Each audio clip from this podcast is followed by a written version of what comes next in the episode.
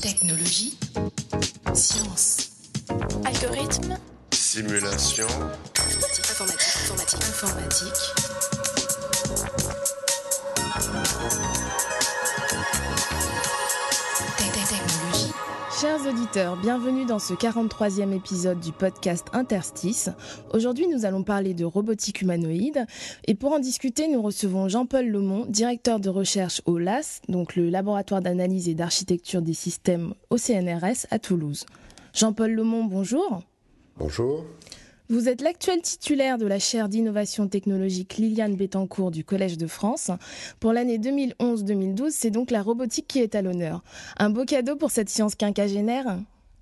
Ah bah écoutez, je vous remercie d'entrée de jeu de la qualifier de science. Hein, effectivement, elle est quinquagénaire, mais de science. Pourquoi? Parce que justement, c'est le point critique. La robotique a pu être considérée simplement comme euh, une discipline d'intégration des sciences et technologies de l'information au sens large. Disons un sous-domaine de la noble science euh, informatique. Donc c'est une discipline d'intégration. hein. Euh, en fait, non, c'est beaucoup plus que ça. Effectivement, la, robotique a ses spécificités, c'est les spécificités qui se définissent par l'intrusion d'une machine hein, qui va être confrontée avec, avec le monde réel.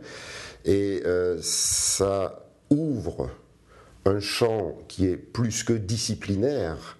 Ça devient effectivement une science euh, à part entière. Et euh, le fait qu'elle entre au Collège de France est une reconnaissance de cette spécificité. Vous aimez rappeler que la robotique fait partie de notre quotidien depuis un petit moment déjà. Euh, les robots industriels, les robots autonomes. Mais depuis une dizaine d'années, on a commencé une nouvelle page de l'histoire de la robotique. Qu'en est-il exactement? Bah, écoutez, les, robots sortent des usines, simplement on ne s'en rend pas compte. hein. On sait que ce sont les robots qui fabriquent votre voiture, hein, celle que vous achetez. Ça, ça, semble acquis. C'était la, la révolution un petit peu industrielle hein, des, moyens de production de la fin des, trois dernières décennies, des deux dernières décennies du siècle passé. Simplement, là maintenant, ces fameuses machines, en prise avec le monde réel, on, on se rend compte qu'elles commencent à nous toucher, nous toucher dans le sens de vous avez de, plus en plus de, systèmes automatisés dans lesquels vous entrez, par exemple les métros automatisés. On se rend plus compte qu'il n'y a plus de chauffeur au sens du terme. Vous pouvez acheter des, petits robots aspirateurs que vous, mettez chez vous. et vous ne savez même pas euh, que ce sont des robots. Vous parliez justement de systèmes automatisés. Quelle est la différence entre la robotique et l'automatique? La question peut paraître difficile. En fait, l'automatique a un champ très très large. hein. Elle ne définit pas un objet de recherche en particulier. Euh, Elle peut s'intéresser à la régulation de processus chimiques. Elle peut s'intéresser à la conduite automatique d'un- avion, en aéronautique. Donc, elle, réunirait, je dirais, un ensemble de corpus de mathématiques appliquées qui tendent à euh, réguler effectivement des systèmes physiques. Dans le cas de la robotique, on est un petit peu plus précis. La robotique, euh, comme je la, définis, se définit comme l'étude du rapport qu'une machine peut entretenir avec le monde physique en agissant sur le monde physique par le mouvement. Pourquoi faire? Ben, Très précisément pour deux fonctions principales qui sont se déplacer, naviguer dans un environnement ou manipuler des choses. Et donc il y a un rapport absolument fondamental à l'espace physique. Donc c'est pas la régulation d'un processus chimique. Bien sûr, on pourra utiliser des outils euh, de l'automatique, mais euh, l'objectif global, qui est la maîtrise des rapports que peut entretenir une machine avec le monde réel, se poser la question de l'autonomie de cette machine, c'est-à-dire dans quelle mesure peut-elle se débrouiller toute seule dans une grande variété d'environnements. Les modèles de connaissances qu'on doit manipuler pour atteindre ces objectifs échappent en partie au modèle traditionnel de l'automatique. Encore une fois, on utilise des modèles d'automatique, mais pas seulement.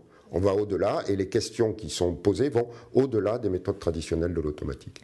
Vos travaux de recherche portent essentiellement sur le mouvement des systèmes anthropomorphes, notamment en robotique humanoïde. Quels sont les prochains grands défis de ce domaine? Comprendre. Quels sont les fondements calculatoires de l'action anthropomorphe?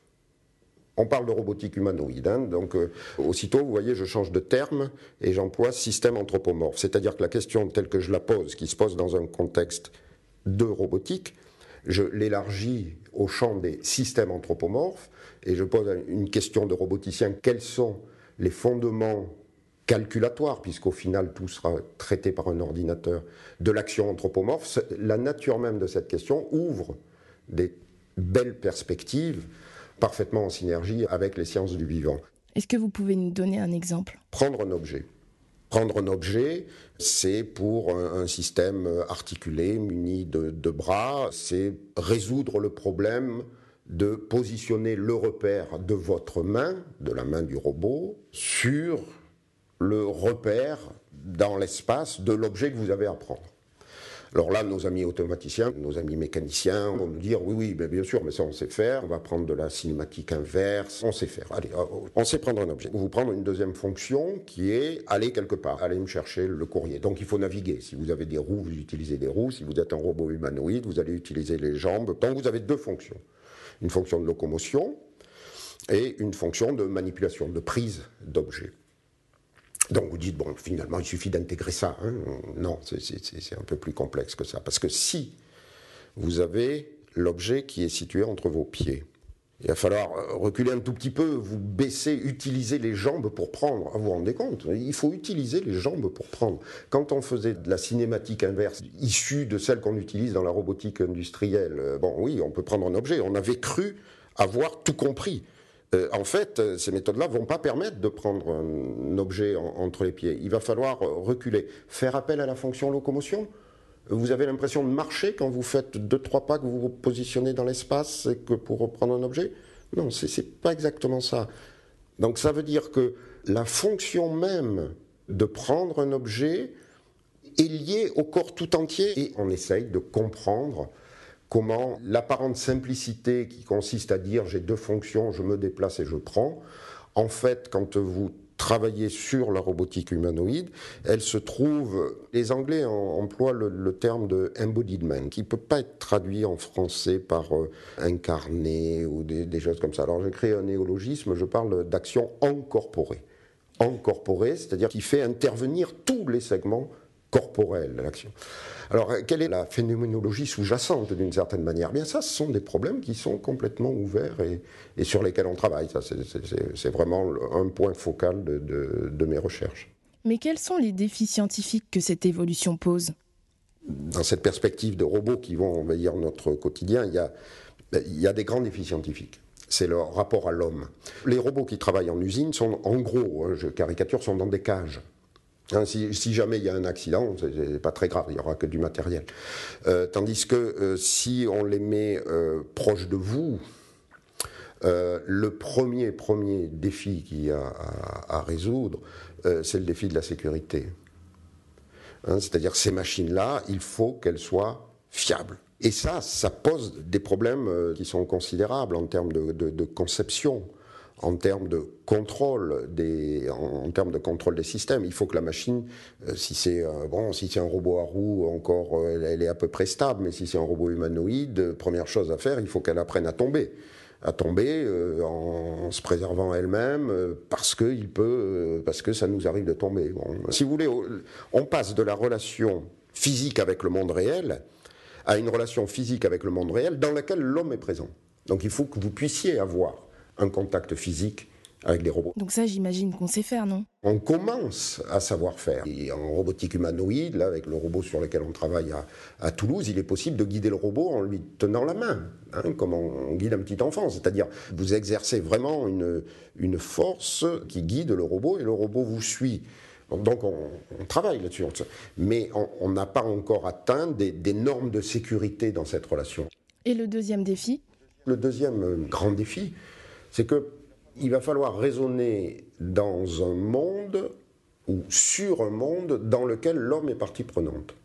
Donc j'aime bien prendre l'analogie, par exemple, de la, de la robotique chirurgicale avec des, des, des, exemples très spectaculaires euh, d'opérations où euh, vous allez avoir un système euh, semi-robotisé, même s'il est contrôlé par un chirurgien euh, qui va être euh, en, contact avec un cœur battant hein, pour, des, pour des opérations à cœur ouvert, par exemple, et tout ça. Donc ça, c'est absolument extraordinaire. Hein.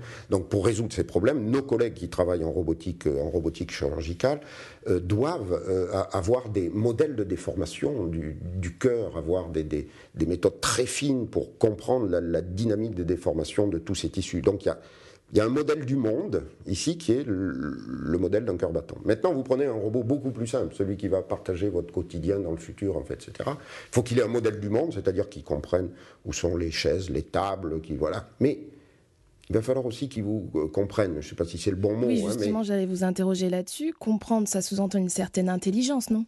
Voilà, si, vous voulez employer le terme.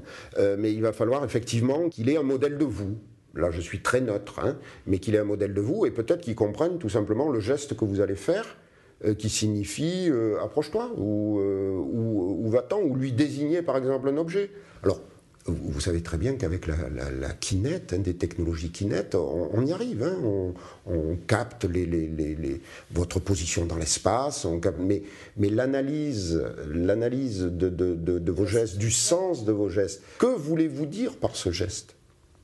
Cette question-là, elle est, absolument centrale. Elle est centrale dans la relation homme-machine.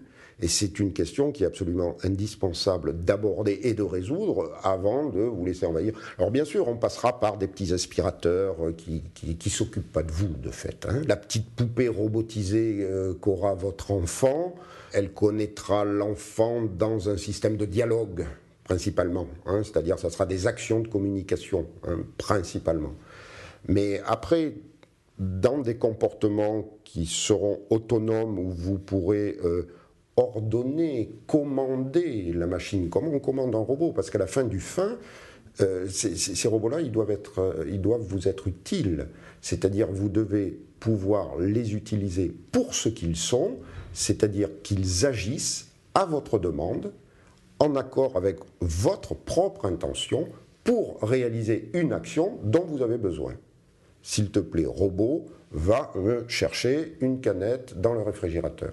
Mais ça, c'est, on n'y est pas encore, hein. c'est très complexe. Et pourquoi c'est très complexe? C'est très complexe parce que l'environnement est, de plus en plus riche. Il est, il est plus facile de, peindre une voiture ou de faire des, soudures sur un châssis de, véhicule, alors que ça semble, quand vous voyez les les films, vous avez dû en voir, ça semble extrêmement difficile. Effectivement, c'est très difficile.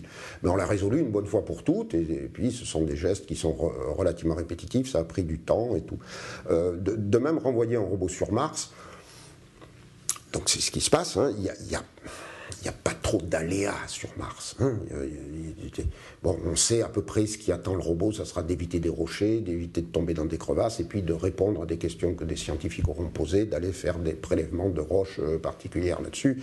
Et c'est bon, il faut un minimum d'autonomie, mais il faut vous placer dans le contexte suivant, c'est qu'aujourd'hui, par exemple, vous pouvez me prêter votre téléphone portable. Eh bien, il faut se mettre dans la perspective qu'un jour, vous me prêterez votre robot. Et ce que je veux, c'est que ce robot-là s'adapte complètement à, mon environnement. Donc, vous voyez bien que le degré d'autonomie là qu'il va falloir qu'il ait, euh, et, eh bien, on n'y est pas encore. Hein.